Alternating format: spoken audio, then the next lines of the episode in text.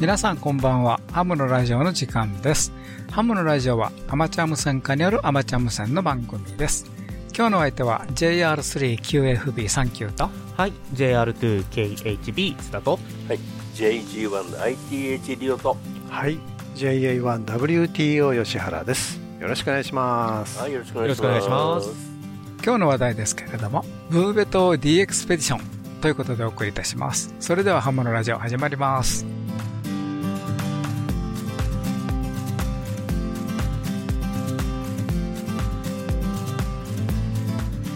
この番組はきっと人生はもっと楽しい。無線従事者免許のアドバイザー QCQ 企画の提供でお送りします。ハムライフ .jp1 月17日の記事からということで、えー、無線ショップが好評ということでね、えー、っと、八重洲無線の人気ポータブル機 FT818ND からモービル機 FTM 400XD シリーズが生産終了に。ということでね。はい。まあやっぱり部品入手困難なんですね。ですよね。うんあの FT818 というとね、もともと前の FT817 など、まあまあそっくりの 形ですけれども、ね、はい。あのまあ、えー、後継機種ということでね。うん、えー、まあこれ、5ワット機かな？まあ QRP と、ね。818がね、6ワットになったんですね。6ワットあ、そう、そう、ちょっと、8 1ですね。7が5ワットでね、うん、なんか部品変えてよく、ちょっとよくしたら、6ワットになったようです。なるほど。なるほど、なるほど。あ、817持ってるんですけどね。ええ、はい。まあ、あんまり使ってないですね、現実は。でもあれ、やっぱりこう電池も入ってるし、あれ一つあればもう無線ができるから、オールバンドですからね。そうですよね。あれはいいですよね。あと、すごく低電力っていうかですね、あの電源がすごく低電流で動くって3アンペアで動くんですよね、あれね。うん、だからあの最近、あの何でしたっけ、ノートパソコンを動かせるようなモバイルバッテリーって世の中言ってますけど、はいはい、あれで動くんですよね、ね。USB のパワーデリバリーっていう最近の企画がありますけど、うん、あれで動かしてる人がいて、で動くわけね、うん。まあ、もちろんね、あの IC705 でもその手が使えるんですけども、そういう意味でも、あの本当に移動運用には唯一無二の機械であり続けて、まあ、705が出た最近ではもう双璧を成してたというような感じがしますよね。うん、そうですね牛後の機種は出ないんでしょうかね。うん、ちょっと難しいんじゃないかというのが観測筋で言われてますね。うん、うん、まあ期待はね、膨らませて、したいですよね。ということですよね。はい。はい。ということです。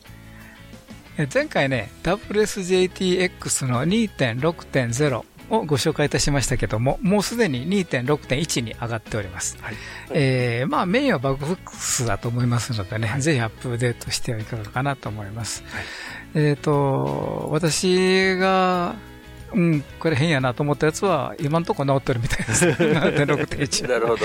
うん、はい。まあそういうんで、あの、まああんまり、あの、気を使わずにえー、まあできるだけアップデートしておいた方がいいですね。そうですね、新しい方が。そうですね。安定して動きますので、はい、そうですね。はい。はい。はい、ということでね、今日の話題です。ブーベト D エクスペディションということでお送りいたします。どうぞ最後までお付き合いください。無線従事者免許のアドバイザー QCQ 企画では、一山二山一陸徳を国家試験で目指す方に向けた通信教育講座を行っています。効率よく学習できる教材定期的な模擬試験とピンポイントな解説で受験生の皆様を強力にバックアップします。一山二山一陸徳の国家試験を受験される方。QCQ 企画の通信教育講座で合格を目指しませんか？詳しくはウェブで QCQ で検索。えー、さて、今日の話題は、ブーベ島 D エクスペディション。ということでお送りいたします。これもほんまリアルで動いてるやつなんで、あの、実はこれ、この放送の収録がですね、1月の23日の月曜日です。はい。だからこれ放送してる時にはもうすでに上陸してるかもしれないかも。いや、まだまだ無理。あ、放送の時か。うん、そう。運用が始まるか始まらないか微妙なとこかもしれない、ねうん、そうですね。相当、まあ、目標地点は見えてるぞっていう時期ですよね。そうですね。はい、そんな感じですね。うんあの、ブベのね、えー、ホームページもありますし、それからあの、フェイスブックでもね、あの、ブーベトのエクスペディション、あの、コールサインで、あの、検索すれば出てきますのでね、はい、えー、そこで、あの、今、今どこ？っていうのがね、えー、地図入れてね、出てますので、ね、はい、はい、追っかけてください。えー、ということでね、だブーベト、ブーベト言うけど、ブーベトってどこにあんのよと。はい。いうことでね、えっ、ー、と、ウィキペディアによりますと、南緯54度26分0秒、統計3度24分0秒にある絶海の孤島ということで、なんやねん、どこやねんと。それ聞いてもよくわかんないという感じですね。そうそうそうそう。あのー、今、南アメリカの一番南の端っこから えー、船が出たんですよね。うんはい、で、そこからずっと、えー、まあ、大きく言えばオーストラリアの方に向かって。あ、大きあ大きく見るとって逆に大きく見てるっていうか。あ、大きく見すぎか。ロングパスになってます。あ、そうか、そうか。アフリカの南端の方に向かあ、そうか、そうか、アフリカですね。アフリカの南端に向かって行ってます。アフリカの南端に次ぐちょっと手前のあたり。手前というか、中間地点でしょうね。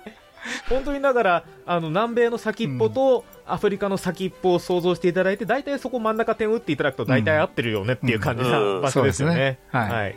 一番、一番近いのが一応南極大陸ですか。そうですね。それでも数千キロ離れてるんですかね。1600キロですね。あの、本当に絶海のことという言葉が当てはまる島なんですよね。周りに本当に近くにほとんどな何もない。何もないですね。何もないんですね。うん、初頭になってないんですよね。そうですね。ねあの結構大きな島でしょ、でも、うん、とはいえ。周囲は30キロあるそうです。おお大きいですね。大きいんですよね。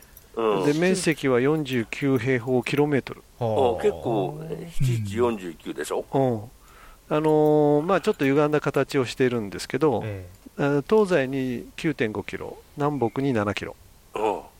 なんか全体もほとんど氷河に覆われているという。ええ。ー、もう、もう南極、いや、南極条約には入らない、ちょっと北、ちょっと北側さ、そうです。うん、で、前回のペディションの方が撮った、あの、動画がありますよね、はい、すぐそばまで行って、えー、すごい高齢の断崖絶壁を映ってましたけど、あれなんですよね、うん、あれに上陸できるんでしょうかっていう場所ですね。なんか船からヘリコプターでいやいやいや、前はね。前は、今回違うんですよ。あ、違うんですか？今回、あの、船があの小さなヨットなんですよ。はい、全長30メーターぐらいのヨットで行くんで、ヘリコプターはとっても乗らないです。そうか、乗らないわね。はい、失礼いたしました。だから、おそらくゴムボートで行くんかなと。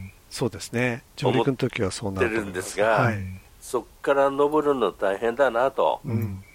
機材や発電機も上げなくちゃいけないし、あれですよね、燃料も上げなくちゃいけないし、あと自分たちの食料もあるし、大変ですよね、無線以外だけでもね。ねだから何百キロですよね、荷物。はい。すごいですね。はい。で、あの、これも絶海のことなんですけども、実はノルウェー領なんですよね。無人島ということで、誰もいないと。はい、で、あの、ノルウェーがね、あの、無人の気象観測所を設置してるそうなんですね。はい。はい。まあ、観測所の管理とか、なんか機械の云々みたいなことがあると、たまにノルウェーから人がやってくるみたいな感じなんですかね。そういうことになりますよね。なるほど。あと、軍事的な、例えばなんか基地があるとかでもないんですよね。軍事の基地はないみたいですね。ないんですよね。うん、で、まあ先ほどの、まあ島で、まあそれなりの大きさがある、実は火山島ということでね、はい、えー、標高が780メーター。高いですね。高いですよね。大きな山ですね。そうですよ。はい。えー、で、周囲はだいたい30キロぐらいということでね、マラソンしてもかなり時間かかるという。できひん、できひん。はい。で、あの、場所的には、まあ、さっきも言いましたけど、あの、南アフリカの先端の、はい、まあ、真ん中あたり。うん。で、あの、距離、ディレクター調べていたんですけどね、あの、南アフリカの南南西の約2500キロ。はい、えっ、ー、と、最も近い陸地はどこかというと南極だそうです。はい。はい、1600キロということでね。はい。南極が一番近いところということですね。えー、から、日本から言いますと、まあ、1万6000キロ以上あるということで、うん、えっ、ー、と、ショートパスでね、およそ224度のところ、ロングパスは44度という感じなんで、えー、まあ、そんなあたりですね。うん、から、C 級ゾーンは38番。で、グリッドロケーターで言いますと、JD15、から、アイオタの方になりますとね、これ、えー、AN のね、002なんですよ。うん、あのー、一応南極の島ということになっとんですけども、あの、まあ、場所的には間違いないと思います。はい。はい。あの、アマチュア無線としてはね、実はアフリカ大陸に属しているということでね、うん、はい。えー、分けられております。はい、はいえー、ということで、まさに絶海のことなので、上陸も困難なので、当然 QRB は非常に少ないということで、これあの、ディレクター調べていただいたんですけども、はい、まあ今までのペティション歴ですね。はいはい、えー、1962年、もうかなり前ですよね。50、え、60年ぐらい前か。はい。うん。えっと、LH4 チャーリー、リバーホテル4チャーリーということで、まあ、ノルウェーですね、L。え、あノルウェー領なんでノルウェーのコールサインなんですけど、うん、出た人はあのアメリカの方です。あ、なるほど、なるほど。はい。はい。から、もうちょっと後で1977年に、はい、えー、3Y1 ビクター・チャーリー。VC。はい、3Y1VC ということでね。はい。から1979年に同じく 3Y1VC。はい。で、また10年ほど経ちまして、1989年。はい。3Y5X。はい。2001年に 3Y0C。はい。2008年に 3Y0E ということでね。はい、えー、この、この6曲が一応ペティション歴としては、あると。あるということですよね。えっと、ちょっと、あの、間が空きましてね、実は2018年、はい。えー、これ皆さん覚えていらっしゃる方もたくさんいらっしゃると思うんですけどね、3Y0Z。はい。これ、上陸断念と。そうですね。はい。この時は目の前まで行ったんですよ、ね、そうなんですよね。から2019年ですね。はい。3Y0I ということなんですけども、うん、これちょっと船の方が、そうですね。船が故障しちゃって、南アフリカから出たんですけど、また南アフリカに戻ったという。うん、そうですね。ええー、今回の 3Y0J のチームなんですけれども、はい、一応、チームとしては13名。はい。ということで、えー、向こうに行きます。それから、あの、いわゆるパイロットということで、あの、飛行機のパイロットじゃなくて、あの、えー、このチームで実際上陸する以外の、各国からいろいろと、なんかササポートするというか、どどういう言い方がいいんですかね。えっと、3Y00 パイロットということで、あの、とホームページにもね、えー、2、4、6、6名の方かな？うん。うん。上がってるんですよね。バンドごとの電波状況とかをですね、うん、あの、報告して、今どこが一番聞こえてるか強いとか弱いとかって、うん、そういう情報を流すんだと思ってます。そうですね。あの、チーフの方が、あの、ヨーロッパで、あと、 North America の、えっ、ー、と、 East Coast、West Coast。それから South Africa かな。うん、それから VK、ZL、オセアニア関連ですね。それからアジア J ということでね、この6、6箇所と言った方がいいかな。まあ、6名の方がご担当になって、えー、バンドのチェックをするんですかね。うん。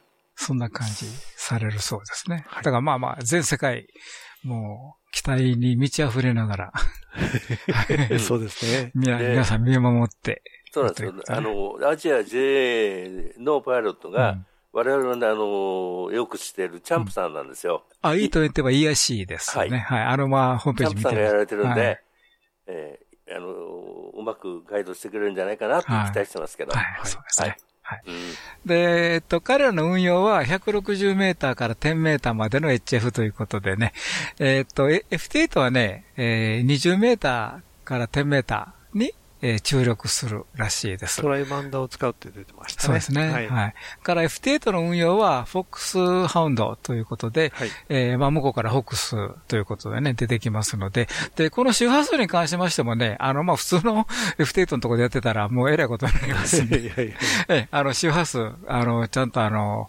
えー、っと、フレケンシーということでね、あの、出ておりますので、ね、これあの、えー、ブベのこの、ホームページにね、周波数とかかね、予定しているところ載ってますんでね、そこを見ていただいたらいいかなと思いますね。はい。はい。から、無線機はね、なんか最大12台トランシーバー持っていくという、話のようで、はい、K3 というやつ、まあ8台。はい。ヒューマンモード、まあ、あの、それ SSBCW ですね。ですね。えー、はい。日本、あの、えー、面白い、8台と。このデデジタルじゃないやつを SSBCW ヒューマンモードと呼ぶんですね。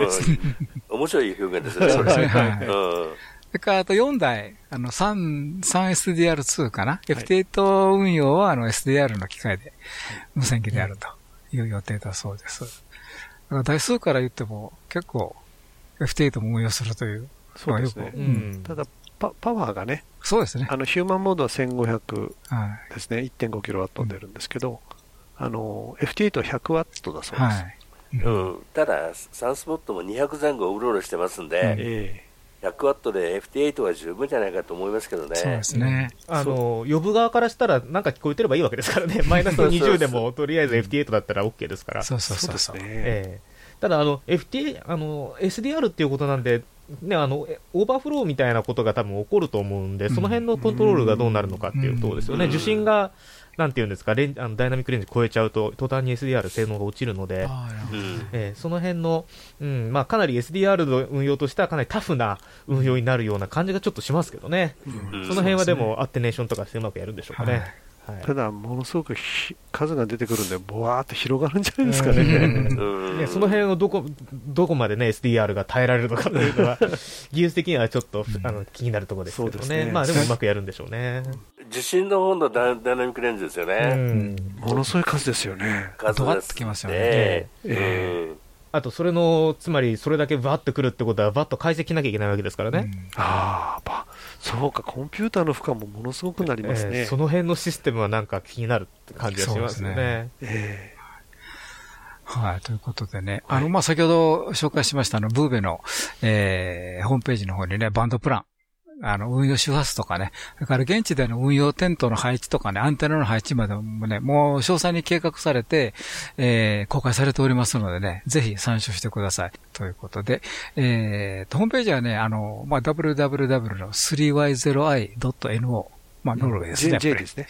あ、3y0j ですね。はい。はい。はい、えー、まあ、3y0j で、まあ、検索すれば、多分出てくると思いますけど、ノルウェーなんでドット .no なんですね。そうですね。はいはい、ということです。はい。JJ5LCK 岡崎ひとみです。これからもっとやっていきたいと思います。ハムのラジオ。それではここで無線従事者免許のアドバイザー QCQ 企画から耳寄りな情報をお知らせします。まずは第1級陸上特殊無線技師通信教育講座です QCQ 企画の通信教育講座では、独自に編集した法規と無線工学、それぞれのテキストと問題集をはじめ、様々なサポートで国家試験合格を目指す受験生の皆様のご学習をお助けします。まず、問題集を一通り学習できたら、本番さながらの試験問題を体験できる模擬試験問題に挑戦です。模擬試験問題は約2週間に一度のペースで計5回にわたってお送りいたしますので、お忙しい方でも計画的に学習を進められますね。わからない問題があってもご安心ください。インターネットの受験生専用サイトには質問フォームがあり、いつでも何度でも質問することができます。専任の講師が皆様からの質問を一つ一つ丁寧にお答えしますので、ぐっと理解が深まります。無線工学重要公式集や試験に出やすい電波法令集なども掲載しておりますので、ぜひご学習にお役立てください。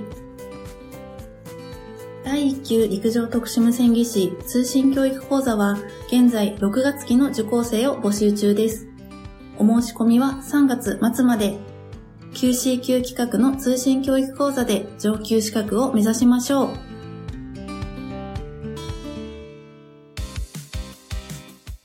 次に、12月よりスマートフォンでもご学習できるようになった養成家庭 e ラーニングをご紹介します。講習会会場が遠い、講習会日程が休みの日と合わないなどお困りの方はいませんか？養成家庭 e ラーニングはインターネット環境とパソコンやタブレット、スマートフォンがあればいつでもどこでも学習することができます。講師の講義動画と確認テストで全く知識のない方でも理解が深まりますし、講義動画は繰り返し何度でも視聴することができるので復習も楽々。わからないところは質問フォームからご質問ください。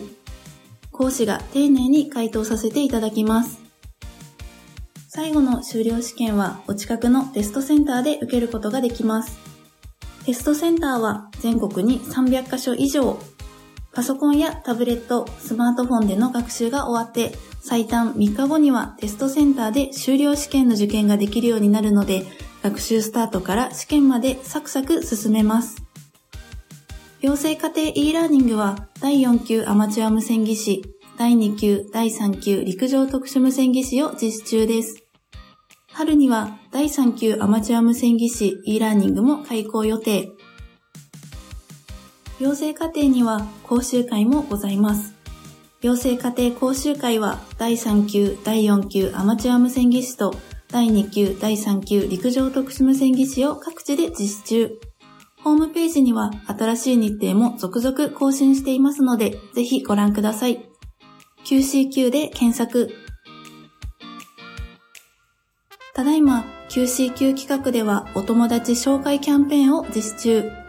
QCQ 企画の養成家庭講習会、または養成家庭 e ラーニングをご受講いただいた方からの紹介で受講料金がお得になります。また、ご紹介者様にも漏れなく Amazon ギフトを贈呈。紹介された方も、紹介いただいた方もダブルで嬉しいお友達紹介キャンペーンで無線の輪を広げましょう。詳しくは QCQ 企画までお問い合わせください。QCQ 企画は無線従事者資格の取得を目指す皆様を様々な形でサポートいたします。お電話でのお問い合わせは東京03-6825-4949東京03-6825-4949まで平日10時から17時の間で受け付けております。以上、きっと人生はもっと楽しい QCQ 企画からのお知らせでした。Radio Narita 83.7はい、ということでね、えー、ブーペットご紹介しましたけど、はい、考えたら、なんかすごいところですね、すごいところですね。写真とか地図見れば見るほど、こんなところに人がいてんのかと思いますよね。あのー、Google でね、写真にしてみたら、なんか氷の塊でしたけど、上から見て。真っ白ですね。真っ白です。ちょろっとなんか黒いところがあったかなというぐらいで。はい。ということで、えー、大変なところに行かれるんで、あの、ぜひ、ね、みんなでバックアップ応援して、やっぱり QSO できてね、はい、彼らも喜ぶし、我々も喜ぶんで。そうですね。あと、あの、寄付も受け付けてますのでね。そうですよね。はい。はい。日本からでもちゃんとこうページがありますので。そうですね。はい。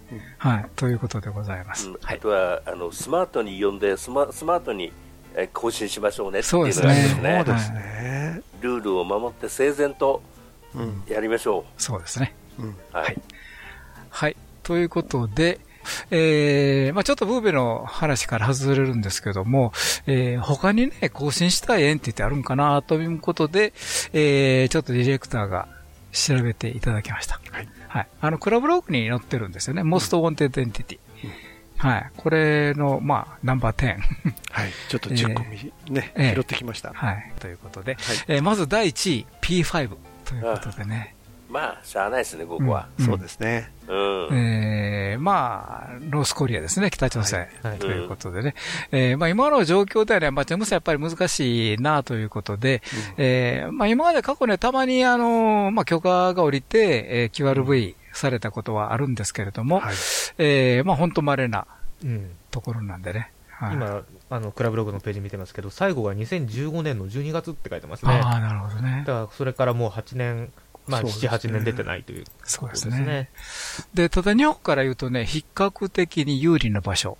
近いですからね。近いですからね。はい。はい。飛んでいけるところで。そうですね。はい、国内並みの設備でいけますから、ね、そうなんですよ。というところなんですね。はい。はい、まあ、あの、これ、まあ、世界から注目を集めてる。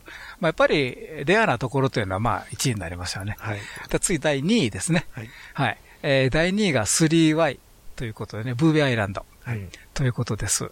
で、今回のね、ペティションの成功を祈りますということでね。はい。はい。これでドッと QSO が、数が増えればね。うん、ランキングが下がるかな、という感じですかね。でもまあ、石灰のことという意味ではね、どれだけ下がるか。ですね。うん、まあ、どれだけ長い間ロングランしてくださるかっていうとね。そうですね。そうですね。いろいろかか、あの、状況によるんでしょうけどね。そうですよね。はい。はい、ということで、第2位でございます。から第3位が FT5。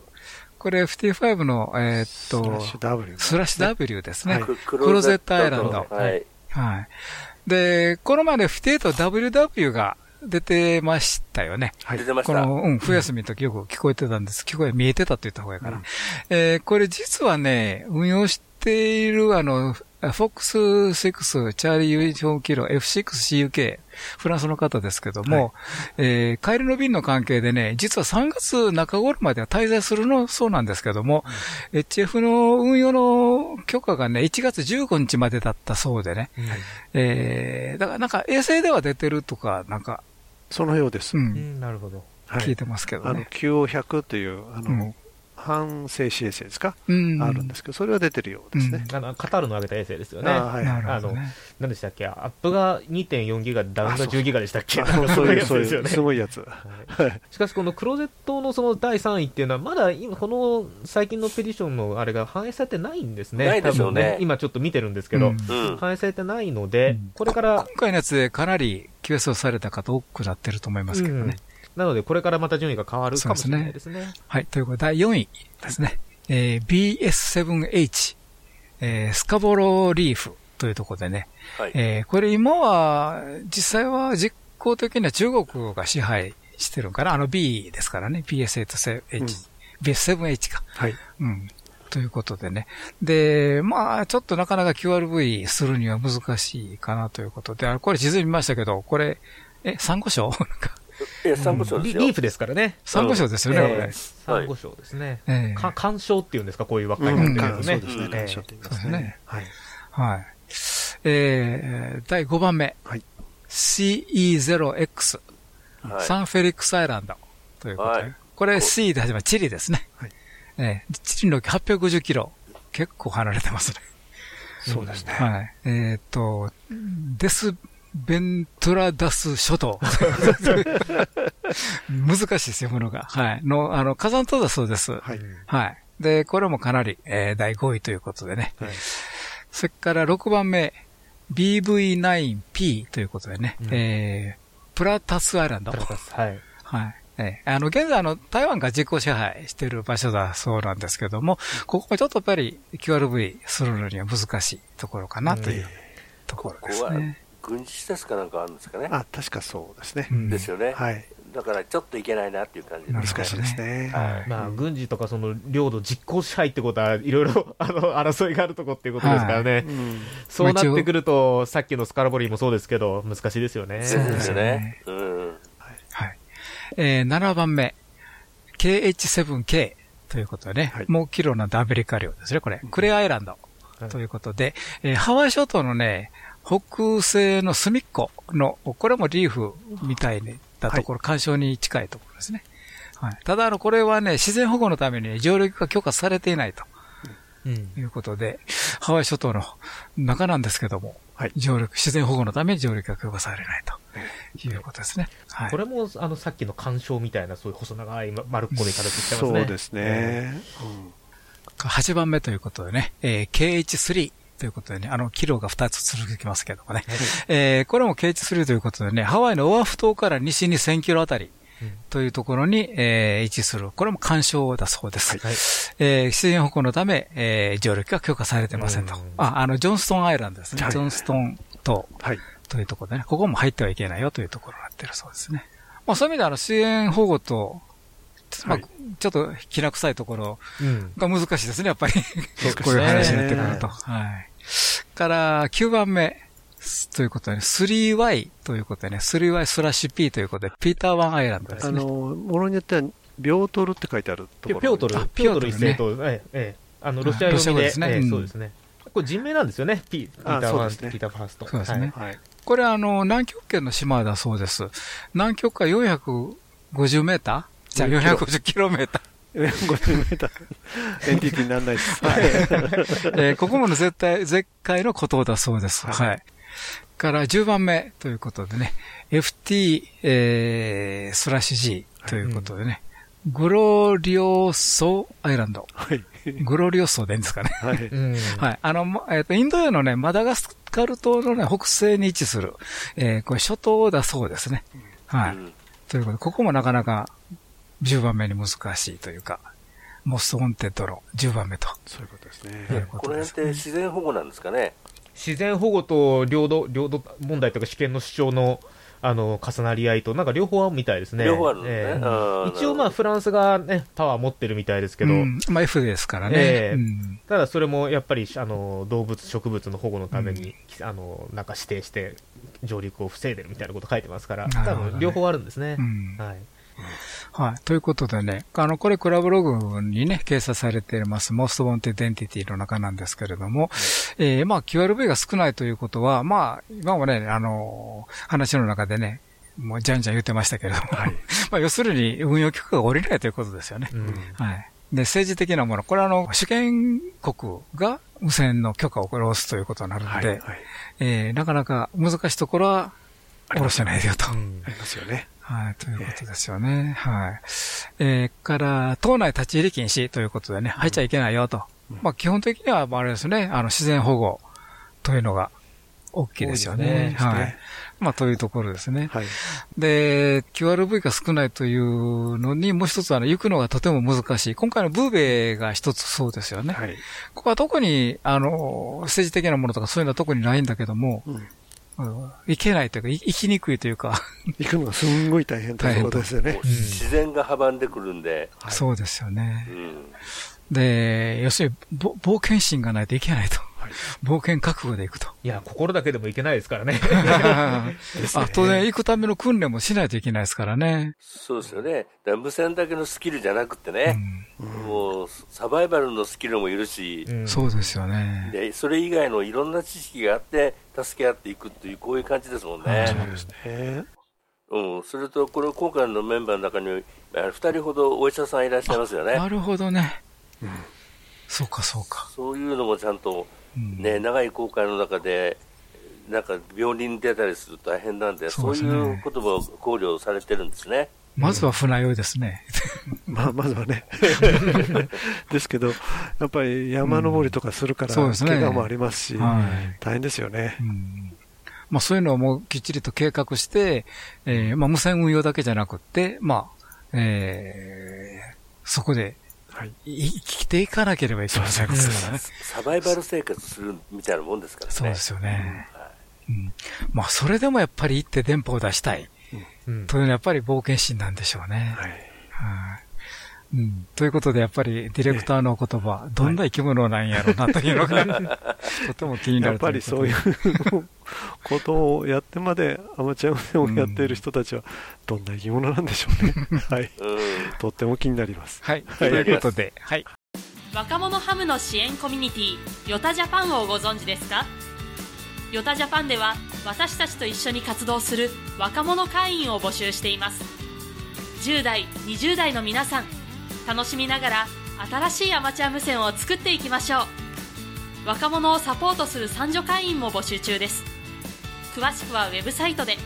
一般社団法人ヤングスターズオンジエアジャパンでした。はい、ということでね、えー、まあ、ブベのね、ペディションにプラスして、えー、 Most Wanted、まあ、どこの、どこと QS をしたいんかなという世界ランキングお送りしたんですけれども、えっ、とね、この Most Wanted Entity List をね、ずっと見てるとね、えー、結構面白いことがわかるということでね、これ私じゃなくてディレクターが見つけたんですけど、 Most Wanted をね、これ、まあ1位が P5 なんですけれども、実はアジアでだけで見ると、第7位だそうなんですよね。そうなんですね。うん。なんでなんでしょうね、これ。いや、やっぱ近くだから、っていうのはあると思うんですよね。ああ、そっか。地理的近い遠いはありますよね。はい。出たらいついつでもできると思ってるんですよ。そうですね。ファイルでできなくても、いつでもできるやんできるそう。うん。やっぱり1万6000キロも離れてるとなかなか難しいですけど、そうですね。ここはそんなに距離ないですからね。国内とこう、あんまり変わらない設備でできちゃうし。出てくればですね。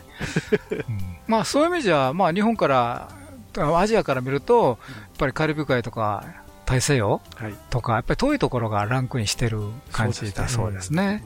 で、北米から見ると、えー、ヨーロッパ寄りのシリアとかがランクインしてると。うん、やっぱりなかなか難しいんでしょうね。それから、あの、ヨーロッパから見ると、やっぱり あの、オセアニアがね、ランクインしますということで、うん、あの、日本から見るカリブというのは、ヨーロッパから見ると、オセアニア、まあ、JM もあの、そのうちの一つなんですよ、実はね、あれ、ヨーロッパから見るとね。まあ、地球の反対側って言えばそうですよね、日付変更線っていうことですからね、大体。だから、あの、まあ、日本も入りますけど、まあ、やっぱりメインは、あの、オセアニア。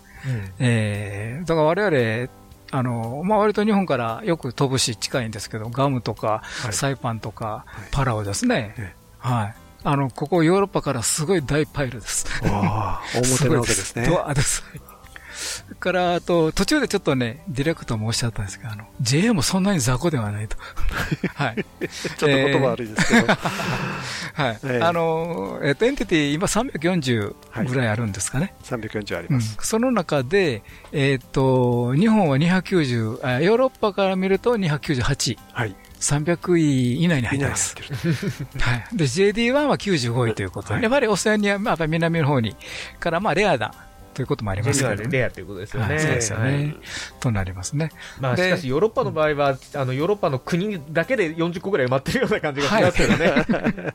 そうですよね。はい。それから、北アメリカから見ると、J というのは322で、まあ、だいぶ落ちちゃうと、まあ、日本、アメリカって結構、アメリカいうかな、 North America。はい。北アメリカというのは割と繋がりやすい。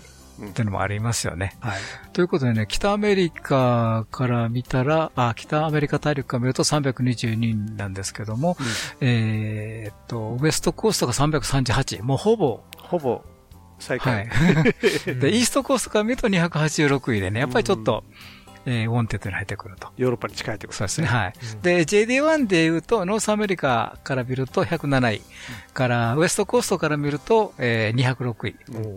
やっぱり JD1、海隔ててる West Coast になると、やっぱり伝播しやすいんですよね。海しかないってことなんでしょうね。そうですね。から East Coast、これもアメリカ大陸挟みますんで、70位ということで、ね、やっぱり地域によってだいぶ違いますね。ますねはい、こうやって見ると確かに西海岸、東海岸で随分その状況が違うんだなって感じしますね。そねはい、それから South America、えー、から見ますと、日本は317位、から JD1 が129位ということでね。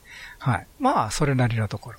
うん からアフリカから見たら、えー、っと、JA 全体が310位、JD1 が99位ということで、うん、まあやはり JD1 は割とレアなところではありますよね。ねうん、で、まあ考えたら JD1 も島ですよね、一つの。そうですね。はい。やっぱり島、島がね、そのエンティティに占める割合が多いというか、多いですね。うん、日本でもね、さっきも出ましたけど、南鳥島がね、非常にレアですけどね。そうですよね。うん、まあ、アジアにでもさっき、その、DX Most Wanted の大陸別ってや,、やってますけど、アジアから見たら百何十何位とかですよね、南鳥島そうですよね。でも、グローバルだと29位っていうことでね。はい。まあ、なかなか、あ、で、大体あの、今、エンティティとして、あの、数が、まあ、340あるっていうのは結構やっぱり島が多いんですよね。多いですね。ちょっと距離が離れたところの島をまあ新しいエンティティにしてると。そうですね。うん、この辺はやっぱりあのエンティティを増やしていった歴史っていうんでしょうかね、うん、DXCC の歴史をちょっと勉強すると、いろんなこのルールを作って、あの距離が離れると別エンティティにしようとか、ね、間に別な国が入ると違うエンティティにしようとか、うん、なんかそういうのをどんどんどんこういろんなルールを変えていった歴史があるので、うん、そういうのも勉強されると、この島が多い理由がわかると思いますね、うん、確かに以前、カントリーって言ってたような気がしますね。そうですね、はい、それがエンティティになって。もともとは国ということが中心になってたんですね。概念でしたよね。うん、ところが今は国という概念からも外れちゃったわけですよね。地域になってますから。ね、はい。うん今、国って言ったら大体200前後ぐらいですよね、200ぐらいですね、そんなくらいです。ということは140個ぐらい国がちまったことですよね。まあ、やっぱり。日本だけでも3つありますからね。そうですよね。それを考えると。まあまあ、島国っていうのでちょっとあれですけど、それでも140個別の、あの、国とは別の島があるってわけですから。そういうことですね。ということでね、この、まあ今日 DX ペーション、あの、ブーベ始まりましてね、あの、DX の話したんですけども、あの、こう見ていくと、途中でいろんな国の歴史とか地理とかね、はい、から、まあ政治に近いところまでね、うん、含んできて結構幅が広がっていくんですよね。すごく、その、情勢を反映しますよね。そうですね。で、今日の DX モステ、えっ、ー、と、 Most Wanted List でも、うん、あの、まあ、島が大体ダメだってのはわかるじゃないですか、そうですね。はい、じゃあ、島を除くと何が残るかっていうと、うん、今の North Korea があって、うん、そこから、えー、トルクメニスタンとか、シリアとか、そういう国が並んでくるんですよね。そうですね。だからそういうのを目の当たりにすると、うん、ああ、もう世界情勢をすごくアマチュア無線って反映するんだなっていうものを改めてまざまざと見せつけられますよね。うん、な感じですね。だからそういう意味で、どんどん広がっていって、なんかし、なんか細かい島の名前なんかこいつようしとんなとかね。なかなかあの、無線をやると DX をやると治療覚えます。あ、はい。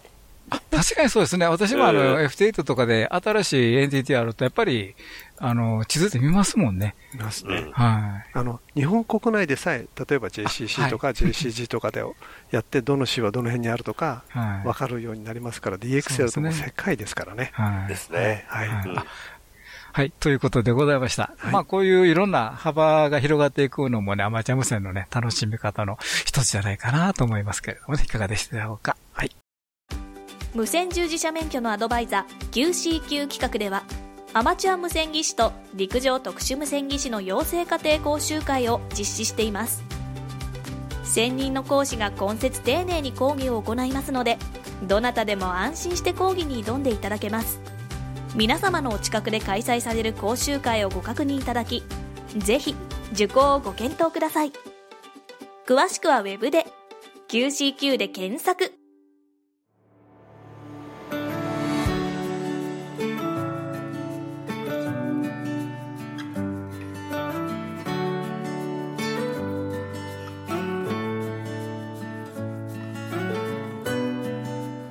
はい、ということで今日の番組いかがでしたでしょうか？はい、えー、この放送の終わる頃にはブービがどうなってるかが気になるんですけどね、ねちょっと1週間の時差がある、時差という、時差があるんで、時差がありますね。今、実はあの DX ワールド .net をちょっと見たら、ですね、えっと、ブーベのその日付のアプロクシメートが出てまして、はい、2月4日からっていうふうになってますね、予報値で。はい2月26日までっていうふうに線が引いてあるので、この放送はギリギリ間に合ったって計算になってますけど、そうですね、この放送をじゃあ聞いて皆さん準備をしてください準備できると、はい、あそっか。ついても断崖絶壁登らないといけないしそうです。準備しないといけないですよね。設営が大変ですよ。はい。なんか車でひょいと行って安泰にひょいと上げて30分で電波出るというもんじゃないですからね。そんなもんじゃないですね。はいはい、これあれかな、てっぺんに行くとソターとか。あ なるほど。おおいやいやああるでしょう。ソタどころじゃないっていう話あります。はい、でした、はい、はい、ということでございます。はい、ハムのラジオでは皆様からのお便りを募集しております。どうぞ気軽にお便りをお送りください。どんな内容でも大歓迎です。ご意見、ご感想、お叱り、雑談、無線以外の話題でも大歓迎でございます。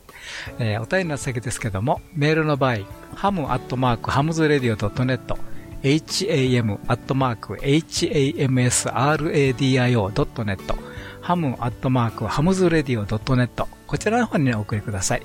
えー、また、ホームページにありますメールフォームからもね、お送りできますので、えー、よろしくお願いいたします。